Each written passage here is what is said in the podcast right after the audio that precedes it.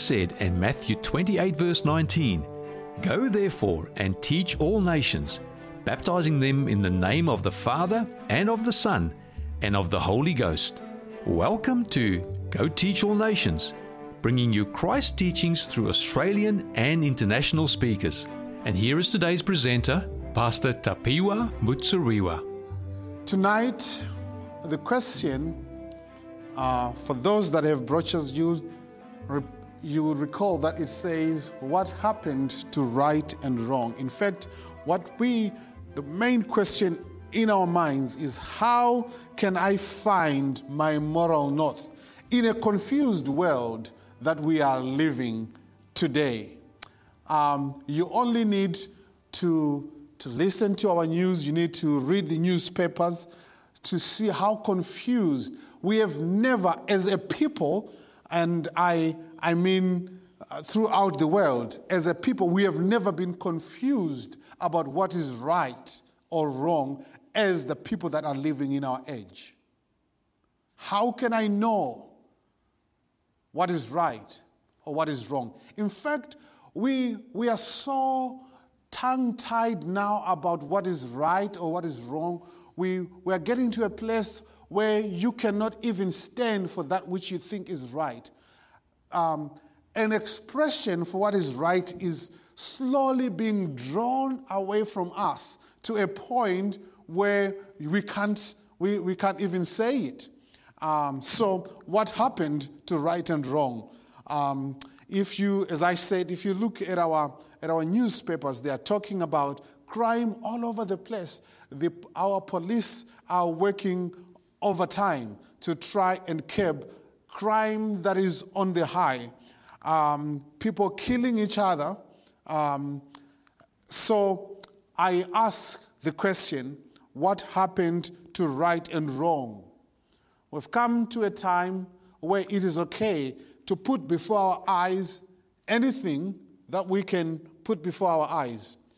Uh, there was a time when there was something that was right, there was something that was wrong, but that is going away. In fact, the biggest question we want to look at this tonight is who should say this is what is right and this is what is wrong? If we have to depend on our society to determine that which is right, then I ask you a question tonight. What do you think about the society living at that time in Germany? Could we leave it to society?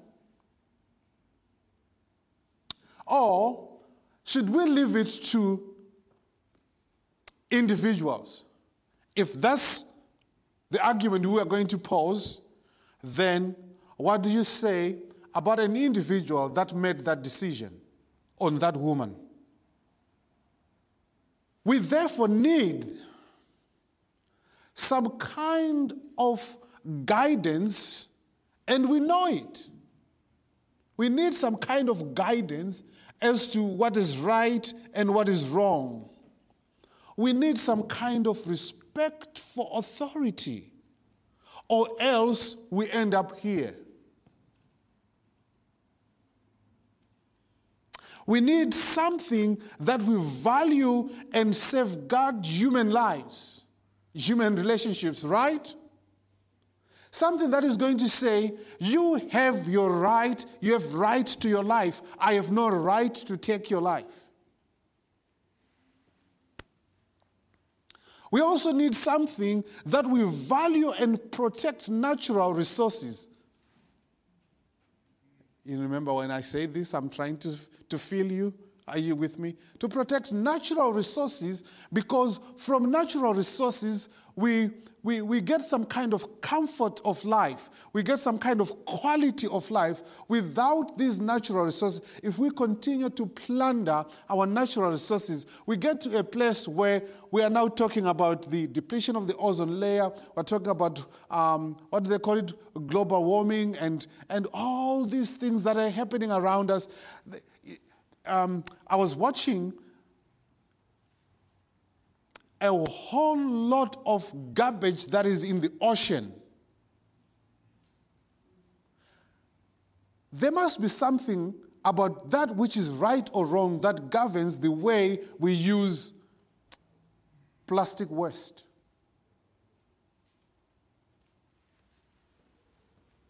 Where are you going with this, Pastor Tap? In fact, let me just pray at this moment in time. Father in heaven, I ask that you may lead us as we get into today's very intricate and um, sometimes a bit controversial. I ask that you give us boldness, that you allow us to be challenged, and you challenge us, Father. And as we search for the questions of the meaning of life, this is our prayer in Jesus' name. Amen. In fact, with those values, if we have some kind of moral values, they therefore should hold us accountable. As to say, you are an offender. If you are an offender, how many of you like those letters that we receive from, um, what's that department, with photos that we did not pose for, but they are about ourselves? You know what I'm talking about? We're being held accountable as to how we speed so that we can safeguard life. And this, this moral code should, should, have, should be fair and just to everyone. It should not be a respecter of persons. In fact, let me quickly summarize what I'm talking about. These values about this about this thing, this moral code, it should respect, should have respect for authority, value for human life. Without respect for authority, without respect for authority, if I come to you right now and I say to you, I need you to park your cars facing the north. If I told you that, how much ever sense it makes, the second question, you, the question you're going to ask me is, what authority do I have?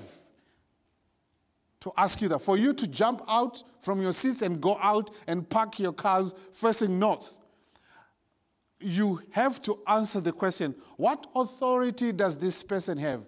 It doesn't matter that um, there is a benefit from, from parking our cars that way. I could argue and make a convincing argument that park your cars facing north. If you violate, then what do I do? If I don't have the authority. So, if there is someone who is going to give us some kind of a moral code, they should come with authority. And we should respect that authority. That's why we have coppers. If a copper goes blue with that blue, and red light, you, you don't ask questions, you just do what? You just stop. Because they have authority. They are law enforcers. And this, these moral codes, for example, a traffic, traffic laws, they, they are there because they value human lives and value natural resources.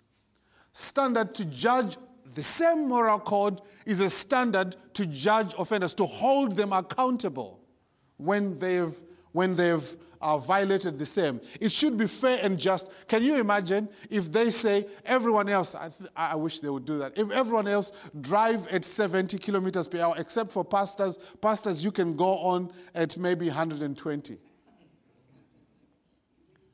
Oh, I wish. Uh, so, this law is not a respecter of persons. It is fair and what? And just. It should be objective. Let me explain. This is a little bit hard to explain. It should be objective. I have a few slides to explain that. When I say objective, I mean that it shouldn't come from me or you. Because if you allow me to make some laws, I'm going to make laws that are sort of slanted towards my, my bias. So, they should, this moral code should come from outside of ourselves. How do we know? Where have we seen when we have subjective laws as opposed to objective laws?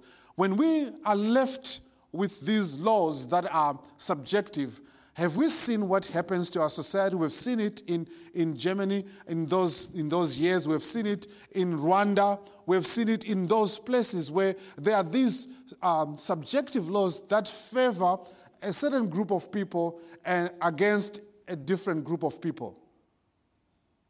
That is the problem of having objective laws. In fact, from there, let me see whether we can get into. Um, the question is if we are to have laws saying this is right and this is wrong, whose law is it? We only have three options. We only remember we are answering questions of meaning. Therefore, we need to go through a process of thinking. We have three options. Here are the three options. The first option is I have to be my own law. Right? I can do what I want. Don't ask me questions. I'm my own person. And you could do the same. So that is one option. The second option is I don't have a say. You can, you can say, you can have a say on what I'm supposed to do and how I'm supposed to conduct myself. Or a certain group of people can have a say, we don't have a say. So other people have a say as to how we should do it or how we should walk. Is this making sense? It's going to make sense in a moment. Or the last one is there has to be a force above human beings saying to them, This is how you're supposed to behave. Let me say this again in a different way. The question is whose law? Remember, this law has to be objective. The Greeks have a word, have a word for the law. It's called nomos. So, others, a group of people, a special class of people, Let's just say there's a special class of people. We have come from class systems. Say, if you go to places like England, where there were um, the noble, there were the royal family, the noble, the nobles, your, your gentlemen and ladies, and then there was the rest of us. The rest of us did not quite have a say. Laws were made somewhere else. Therefore, laws are made by others. The Greek word is hetero, which means Law is heteronomous. Remember, nomos, law, hetero, others. What you have in the class system is that you have a dictatorship. You have no say about how we have to conduct ourselves. Somebody else sits in a chair and dictates to you how you are supposed to behave. How many of you like it this way? I hear people saying no. All right, let's move on. Self. The Greek word is auto. So let's put auto and nomos, which means I am at the center of how I behave. Let's put auto and nomo. Autonomous. I'm my own law. I'm the one who is pregnant. If I want to take off this life, I can do it.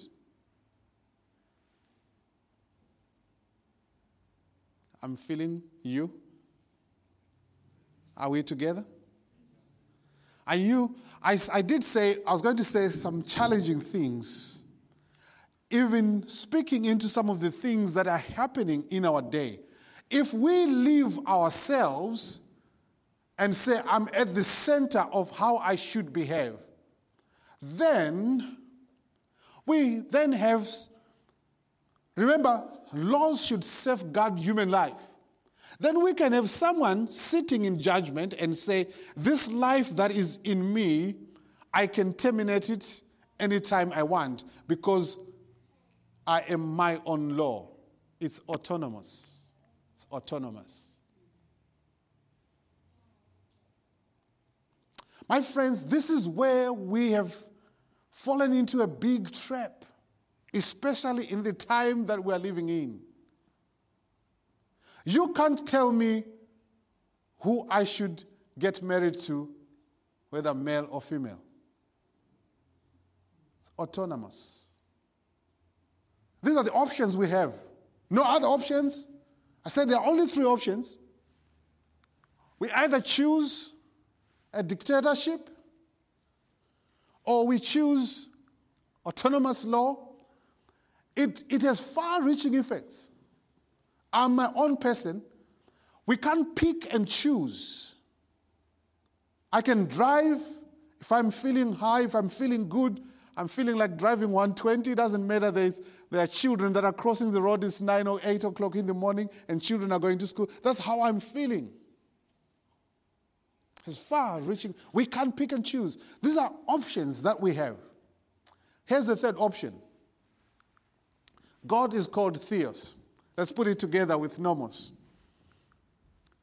Theonomos. This law is coming outside of human, human beings, it's objective. It's not about, well, it's for human beings, safeguarding human beings' human being lives, safeguarding natural resources, safeguarding relationships. But it's coming outside of its objectives is fair and it's just. It's for everyone. There is no bias either on self or on others. These are the three options that we have. We have to pick and choose. We have to pick and choose.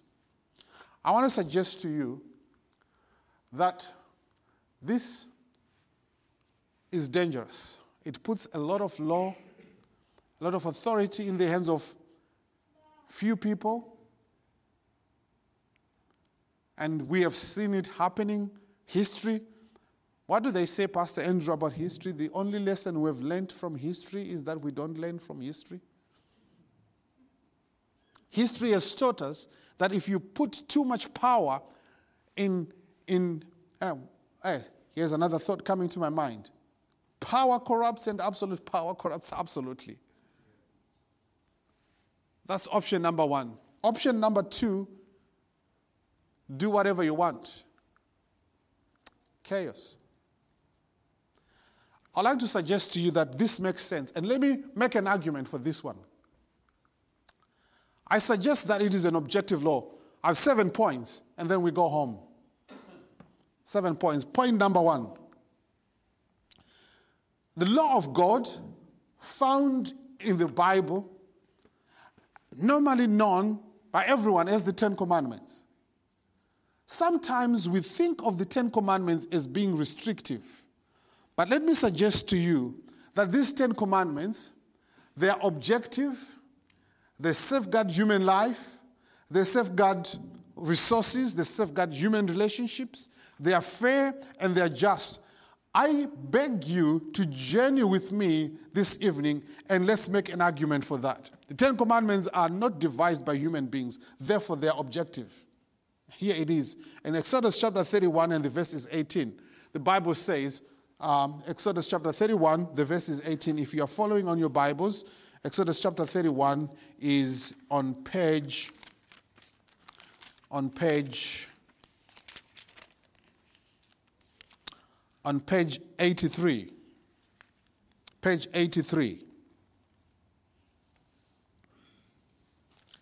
Verse 18, verse 1 8. Um, for those that do not have their Bibles, I've got it on the screen. It says this. You are there? Chapter 31, and the verse is 18, 1 8. When the Lord finished speaking with Moses on Mount Sinai, he gave him two stone tablets inscribed the commandments written by Moses. I'm teasing you. I'm just trying to check whether you are, you are awake with me. Who wrote the Ten Commandments? So, Moses, those are not Moses' law, these are Ten Commandments written by the finger of God. So God is looking at human beings. Human beings have been at each other's uh, throats, rather. Human beings have been enslaving each other. And God says, This is not good. Let me give, just like a loving parent, making sure uh, that there is, there is safety at home. Here is my number one rule don't play with knives in this. We don't play around, we don't run around with knives. Well, uh, the father is saying, or the mother is saying these rules it's not because he hates the children or she hates the children. It is because she is trying to safeguard. In fact, the little girl in this home would rather, um, if she had a way, if she, if she had autonomous laws, she was going to run around because to her, the knife is a toy to play around with. What she doesn't realize is that if she goes around playing with a knife, she either will hurt herself or hurt others. The parent may not explain a lot of things. He, she, he or she is just going to say, No playing, knives are out of bounds in this house. We don't, you are not allowed to touch knives. Full stop. Only if only this child could look behind beyond the words and see the heart of the mother who is speaking or the heart of the father who is speaking. They're speaking from a place of love. But I want you to realize that this law is objective, it's not made by the child. All the children in this home, they are all told the same law and Deuteronomy chapter 10 and the verses 2, as I quickly move on, it says, And I will write on the, tab- on the tablets the words that were on the first tablets which you broke. This is because um, as, as Moses was coming down, he got angry and he broke, to cut, to, to cut the long story short, and he broke this, the, the commandments that God had given, the tablets with the, with the commandments that God had given him. And God said, Go up the mountain and I'll give you another law, the same one like the one I gave you. That's why the book of Deuteronomy, Deuteronomy, Jut 2, Nomos, law, Deuteronomy, the second law. Making sense? God is giving him the same law for the second time. And God says, I will write on the tablets the words that were on the first tablets which you broke, and you shall put them in the ark. God is so particular about these laws, God did not change them. He says, I'm going to write the same words. It's God who gave these laws. Second, these commandments, they come with they come with the very authority, hey, not come very with, come with the very authority of the lawgiver. That's a typo right there. Here's what he says he says in Exodus chapter 20, in the preamble of, the, of this constitution, of this law, he says, I am the Lord your God who rescued you from the land of Egypt, the place of slavery. You must not have any other God bef- but me. Now listen. This God who's speaking, he says, I, I have authority over you to give you this law. Not just like Pastor Tappy was going to come and say, hey, park your cars facing north. I don't have authority to do that. God is saying, I have authority over you. And this is where I get the authority over you. Number one, I am the one who created you. Number two, I rescued you. The word is redeem. I rescued you. You belong to me twice. When when I created you, it's because I loved you. I have the right to speak into your life, number one. Number two, somebody else came and enslaved you. Then I followed you in your enslavement and I brought you out of your slavery. Therefore, because I love you so much, I have the authority to speak into your lives. Thank you. Now, now you know the meaning of the, of the hand. That was point number two. Point number three. Uh, it is because of that that God is saying, Because I created you, you, you are mine. I created you. Number two, I redeemed you. I rescued you. You must not have any other gods because I am the God who rescues you. I'm the God who loves you. There's a purpose in your life, there's a purpose for which I created you. What does he say in Jeremiah 29 11? I know the thoughts I have for you. Just give me a chance to speak. Don't listen to any other thing. Focus here. Focus here. That's what God is saying. Don't have any other gods. You know, my friends, I'm tempted to tell you a story right now. Um, I was raised in the villages of Africa. You didn't have to guess that, did you? As I was growing up, my father told me a story because by the time I was growing up, that practice had, had been taken away by the new laws. I, I say the new European laws that had come in that we, you know, these laws that we shouldn't kill animals and stuff like that. Uh, traditionally, we could. And let me tell you why. In my village, our economy is based on agriculture. We don't have industries, we don't have anything else. Round about now, we, um, and in a few weeks' time, the first rains come. And everyone is busy, you know, plowing in the fields. Round about December, January, we have plants in the fields, like some of the plants that we grow are like groundnuts. Kids, peanuts do not come out of Woolies, they are grown. So we grow groundnuts that which then become peanuts, right? But we, our village is between two, two mountains. We're in a valley. We have a problem with monkeys. They come and they pluck out the peanuts. And the monkey is funny. He will pluck out, you know, the peanuts. If you pl- pluck out one plant, it has got several groundnuts underneath there. It will just pick maybe two and leave the rest and go. And they are not yet ripe. They are not. They are still waiting for the latter rain, the, the last rains, and for them to, to, be, to be fully ripe. So he's pulling out while before they are fully ripe, and you can't harvest that. And if you're not careful, he can pull out the whole field. And this is where the school fees for the children was going to come from. The, the whole uh, food is coming from the same place. So we guard those jealously. So, what do, what do they used to do in the olden days? In the olden days, they used to set a trap. The trap was a gourd, G O U R D, made out of a pod, P O D, a pod that is pumpkin like um, or, or butternut like. You make a small hole, you let it dry, make a small hole on top, remove everything from outside so it's hollow. Then you take real peanuts, you put peanuts inside, you tie that thing to the ground, you pin it to the ground such that it's immovable. So the monkey will come, see peanuts inside, he will put his hand through the, the, the hole, grab the peanuts, when he grabs the peanuts, now he's, got a, he's made a fist. The hole is too small, he cannot pull out.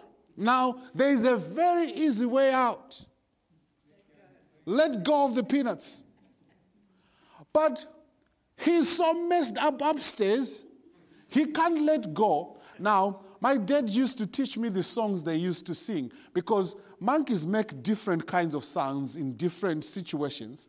When he's caught, when he knows that this is a dangerous situation, he has a different kind of cry that he makes.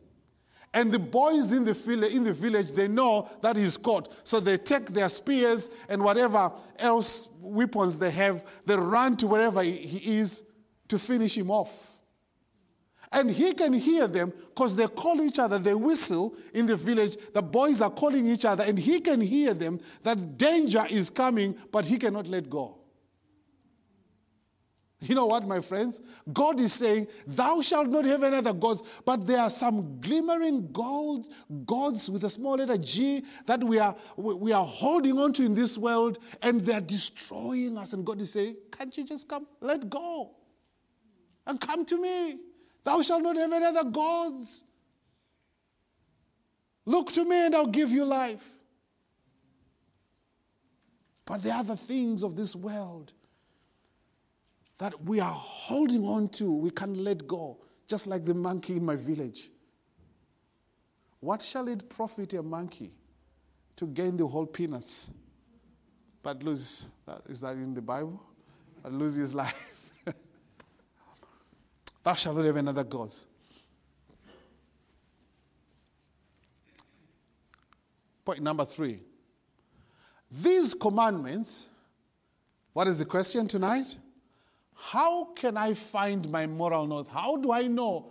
My friends, there's no other thing in this world, not autonomous law, not heteronomous law, but it is theonomous that can show us and guide us clearly without a shadow of doubt, beyond reasonable doubt, that this is what is right and this is what is wrong. The Ten Commandments point to wrong. In fact, they point to sin tonight. Listen, Romans chapter 7, the verse is 7. It says, I would not have known what sin was had it not been for the law, for I would not have known what coveting really was if the law had not said, Thou shalt not covet. So, what is, the what is the reason for the law? The law points us to what is right and what is wrong.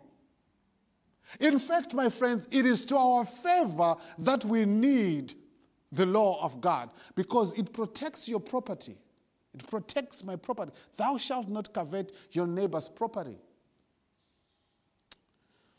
That's why First John chapter 3 and the verses 4 says, Whosoever commits sin transgresses also the law, because sin is the violation, to put it in, in, in vernacular, it is the violation of that moral code that God has given us.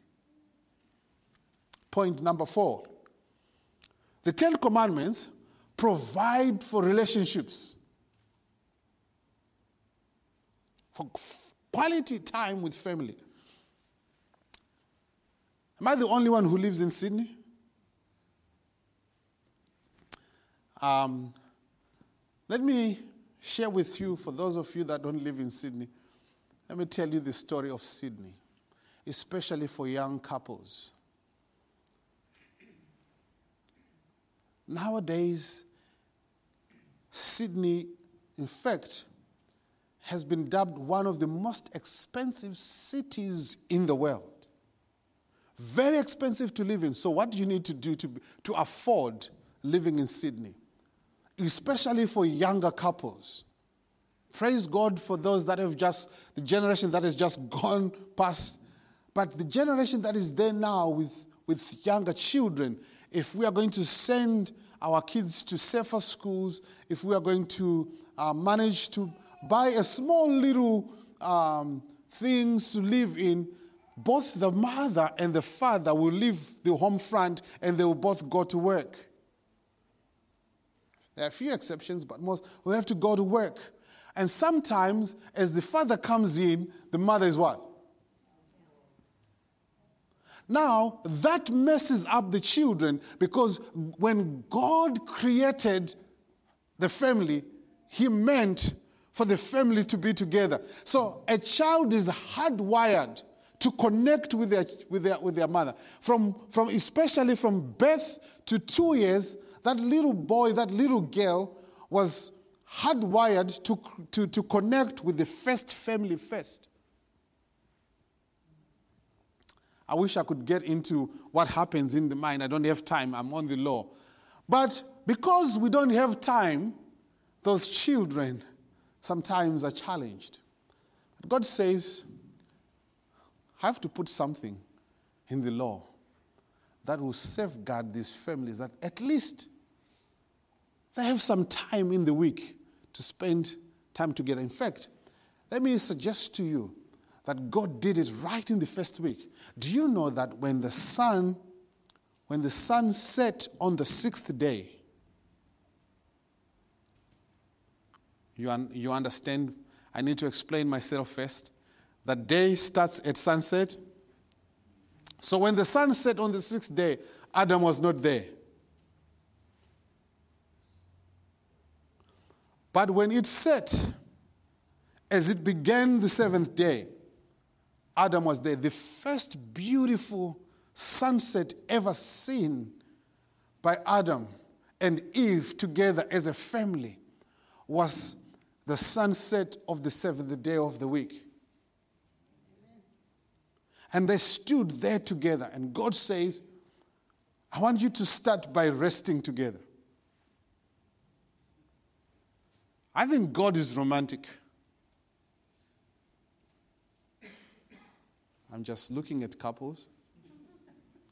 I think God has a romantic sense. The first beautiful morning, purple morning that they ever saw together, Adam and Eve, was the seventh day of the week.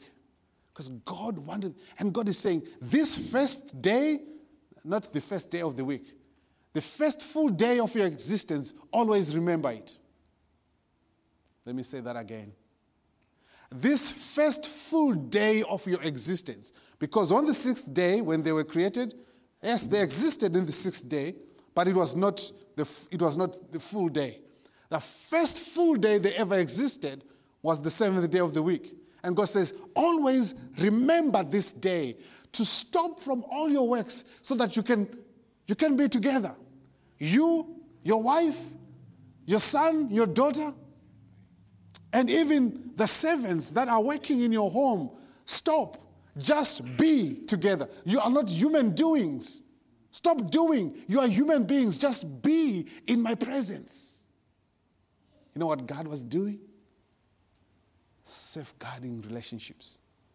Otherwise, human beings would work seven days non-stop and families would disintegrate. That's why God says, remember the Sabbath day to keep it holy. Six days you shall labor and do all your work. But the seventh day is the Sabbath of the Lord your God. In it you shall not do work, you, nor your son, nor your daughter. Can you see what God is saying here? He's saying, stop working. This is not some, some arduous Jewish law that God is just putting upon you, upon the Jews. This is a law for everyone. In fact, it is in Mark chapter 2, verse 28, where Jesus says, the Sabbath was made. Oh, the translation is a little bit is a little bit amiss there, where he says, the Sabbath was made for men. In fact, the, the word made there means created. The Sabbath was created for what? Human beings. It was created for human beings so that we can stop the madness of this world. I don't know about you. Am I the only one who goes crazy in the week? Red race, I have to go to pick the kids at school, and, and we have a handover, takeover thing with the wife as she comes in. Oh, I, that one didn't eat properly, and then there's a handover. And before we know it, thank God around Friday, I'm just about to lose it, and God says, Stop. Spend time together. It's not some arduous Jewish law. It's an objective law of a loving God wanting to safeguard families. Fifth point the commandments value natural resources, without which, my friends, we cannot see beyond 2100. The way we are going with depleting our natural resources, the way we are going, if we go like this. Um, in February, I, I had to go to my village. I went to Africa, if, for some of you who remember, and then I had to drive to pick something in my rural home. As I went there, it had been a while since I'd been there. I found, as I was growing up, there were literal forests that we as boys were afraid to go to. As I drove past those forests, they, it's just, there's nothing. People have cut down all the trees. It's slowly growing into deserts.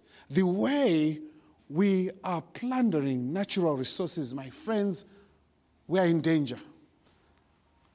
Let me give you an example of what we are trying to do, what this world is trying to do. And I, and I call it the band aid solution. Here in Australia, we started something that is called the Earth Hour. How many of you know it? This is when, and the whole world, especially the first world countries, are following in the footsteps of, of Australia. And I, I, I want to say, good on you, Australia, for starting this kind of a thing. Because it, it, it works to a certain, I did say it's a band aid. Band aid works, but to a certain extent. At least we thought of something. So this is where I think it's around the 13th of March or something. Uh, don't take my word for it, but one of the days around uh, March every year, we stop using energy for one hour. People are not forced to do it, so sometimes you might go past it without realizing that it's happening, but it's posted all over Facebook. And uh, for one hour, people stop using energy, switch off everything. Now they say the energy that is saved, the energy that is saved, compounded together, it is enough to run a small African country for three months. Did you get that? Where do we get our energy from? Do you know that as we get our energy, we talk about non renewable resources and what, what, what. As we get our energy, there is some resources that we are, that we are depleting. So imagine how much resources are saved in that one hour that we stop using energy. Let me ask you a question. How much energy how much resources would be saved, or how much energy? Let me start with energy. How much energy would be saved if we stopped using energy for 24 hours in one week, 52 times a year? Imagine what's, how much energy is saved in one hour of the first world countries when they stop using energy. How much energy is saved? Now imagine the whole world is stopping to save, to, to, to, to, to use energy for 24 hours every week. And that is 52 times a year. Can you imagine? Some of the forests would still be there with us. Some of the coal that is being, and oil that people are fighting for, and stuff like that.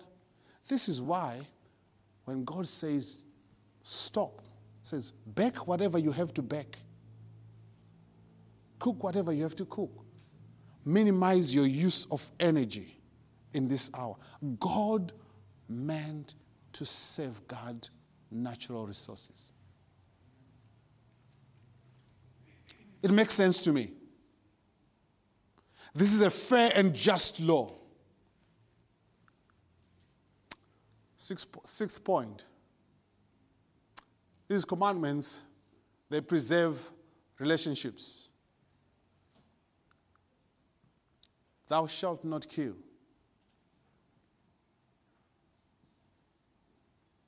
The reason for not killing is every human being is created in God's image. Every human being is created in human being in, in God's image. Thou shalt not kill. Hey, no child is a mistake.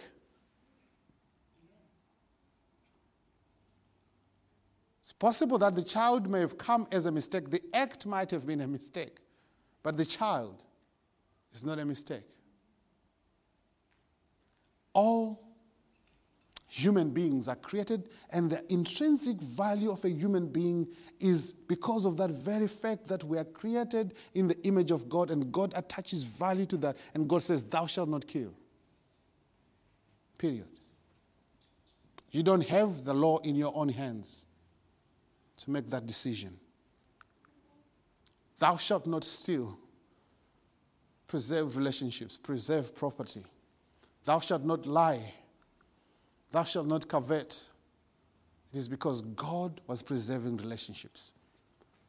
Seventh point the Ten Commandments are the standard of judgment. Listen to this as we. The Bible says in James chapter 2 in the verses 10 For the person who keeps all the laws except one is guilty, is as guilty as a person who has broken all of God's, of God's laws. Let me, let me explain. The Ten Commandments are not ten laws. I'm checking. The Ten Commandments are not ten laws. The Ten Commandments are the law of God. You break one, you have broken the law of God. So the Bible says, for the person who keeps all of the laws, all of the commandments, so to speak, except one, is guilt is as guilty as a person who has broken all of God's laws. Let me move on. For the same God who said you must not commit adultery, can you see that is taken from the Ten Commandments? Also said you must not murder. So if you murder someone but do not commit adultery, you have still broken the law. So how many of the commandments should we keep? All of them. Because they are the standard by which we know that which is right and that which is wrong. And then he moves on to say, so, whatever you say or whatever you do, remember that you will be judged by the law. So, what is the standard of judgment? According to the, it's right there on your screens. It's the law. Because remember, the law is not only is not only just, it is not only fair, it is not only uh, it does not only safeguard property and relationships, but it holds us accountable. How are you going to know that I've done something which is wrong? You're going to know that I've done because the law says, Thou shalt not steal, I've stolen. Therefore, I'm judged by that law. So the law is the standard of judgment. No, no, no, no, no. I did not say we are saved by keeping the law. We are not saved by keeping the law, we are judged by keeping the law, however. So, the objective law is the instrument of justice because his judgments, this God, our God, his judgments are honest and fair. Revelation chapter 19 and the verses 2. God's judgments are honest and fair because he is using that same standard that he has given to human beings, that he has written on the, on, on, on the tablet of stone. Because God himself, according to Psalm chapter 7, the verse 11, God is a righteous what? He's a righteous judge and his law is just. But the law cannot do something. Indulge me for a few moments and then I'll be done. For no one can ever be made right with God by doing what the law commands.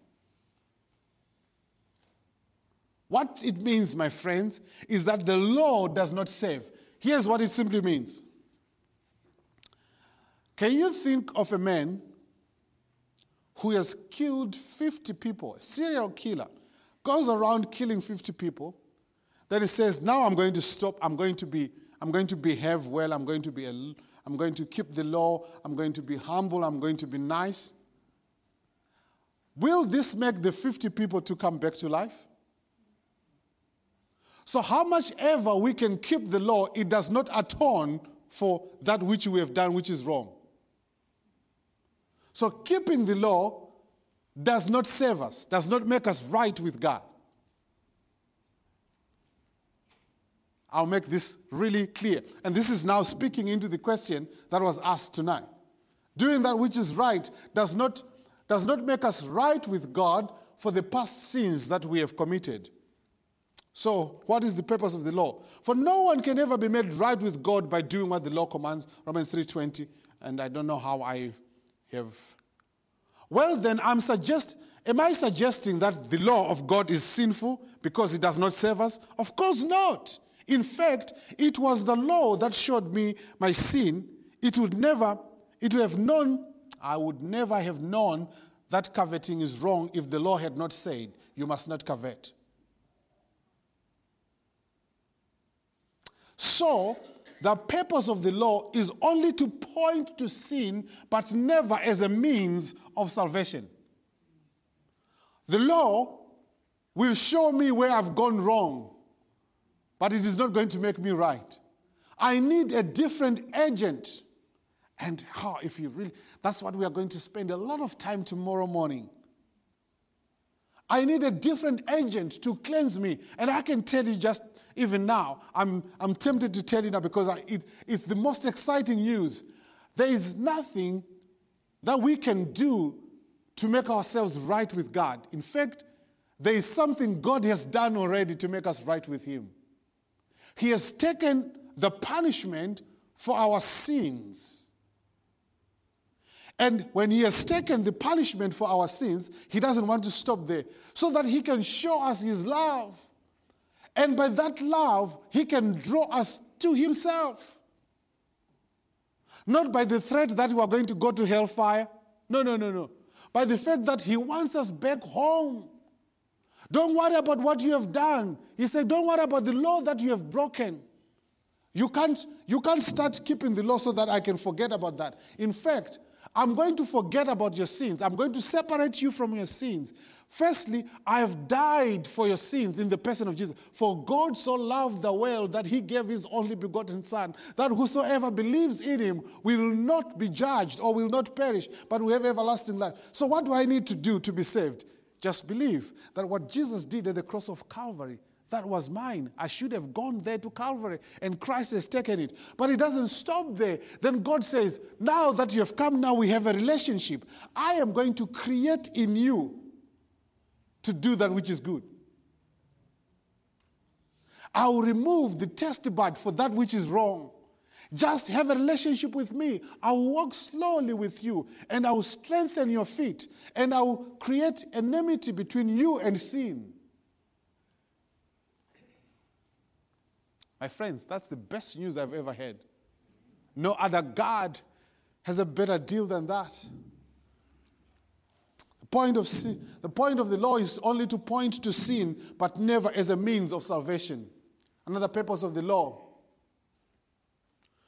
The law was never intended for people who do what is right, it is for people who are lawless and rebellious. Who needs the law? People who have sinned. Why do they need it? So that it can point them to that which is sin.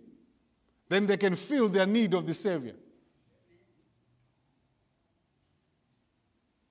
Who are those people that are lawless and rebellious? The Bible goes on to say, who are godly and sinful, who consider nothing sacred and defile that which is holy, who kill their father, mother, and even children even babies in the mother's wombs, and they commit other murders. Can you hear what he's saying here?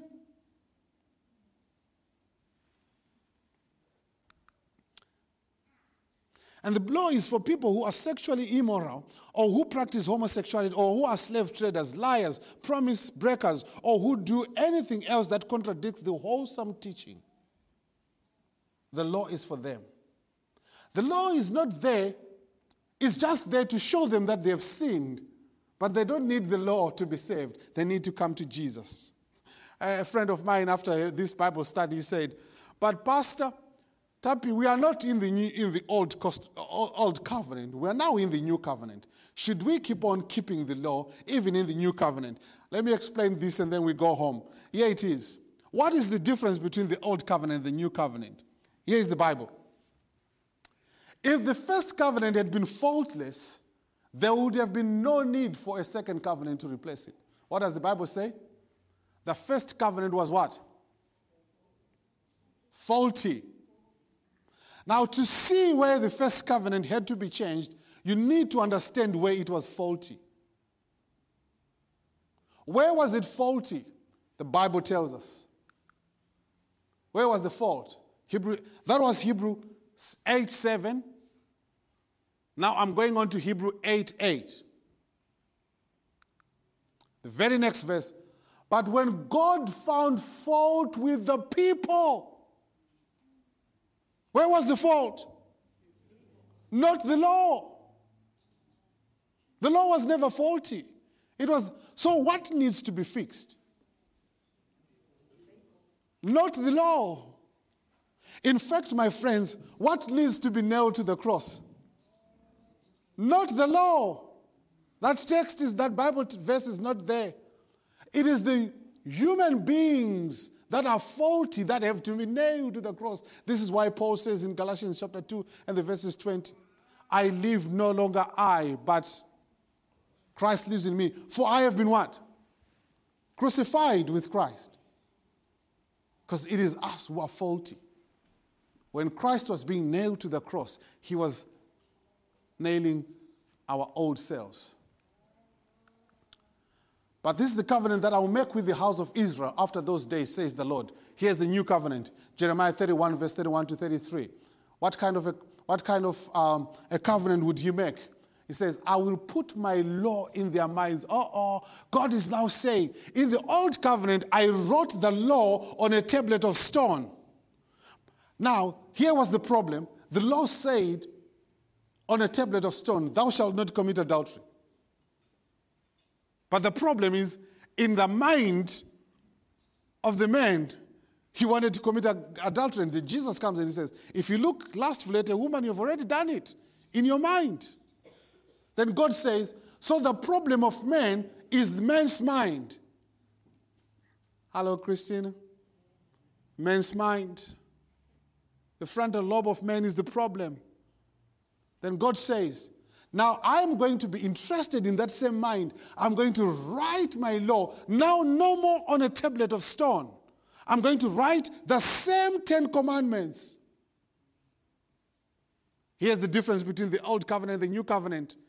The Old Covenant was faulty because man's mind was a problem. In the new covenant, God brings the same Ten Commandments, and with his finger of the Holy Spirit, he writes his Ten Commandments, the same ones. That's the difference. God will write his law in, his, in the minds and write in their hearts, and I will be their God, and they will be my people. They will f- walk in my statutes, they will walk in my law, because the law is now in them. My friends, the fault was the human heart, heart of stone. God wants to give us a heart of, of flesh. This is just a metaphor. The heart of stone is a heart that cannot keep His law. But the heart of flesh, it is Him enabling us to do that which the Lord demands, but Him making us do it. So God wants to operate us and remove the heart of stone. I'm finished. And remove the heart of stone and give us the heart of flesh. And God is not going to, to break into our lives. He is going to knock in the doors of our hearts.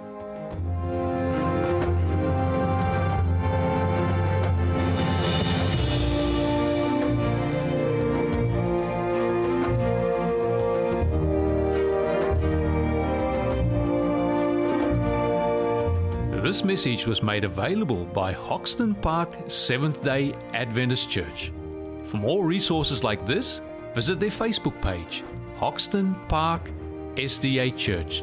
That is Hoxton, H O X T O N, Park SDA Church.